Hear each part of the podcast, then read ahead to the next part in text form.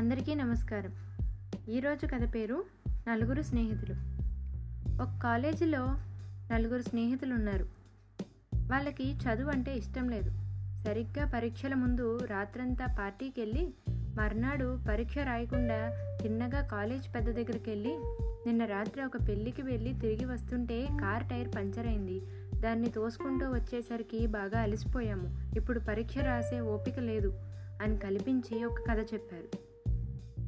College పెద్ద సరే పరీక్ష వచ్చే వారంలో రాయండి అని చెప్పారు.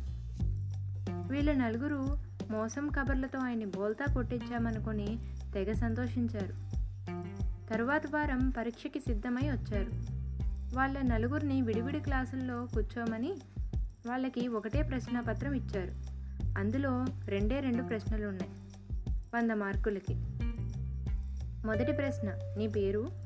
రెండో ప్రశ్న ఏ టైరు పంచర్ అయింది? దీనికి ఒక్కొక్క స్నేహితుడు ఒక్కొక్క సమాధానం ఇలా రాశారు.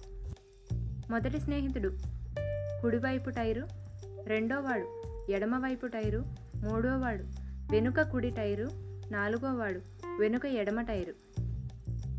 నీతి నీకు నువ్వు చాలా తెలివైన వాడివి కావచ్చు కానీ నిన్ను మించిన వాళ్ళు ఉంటారు.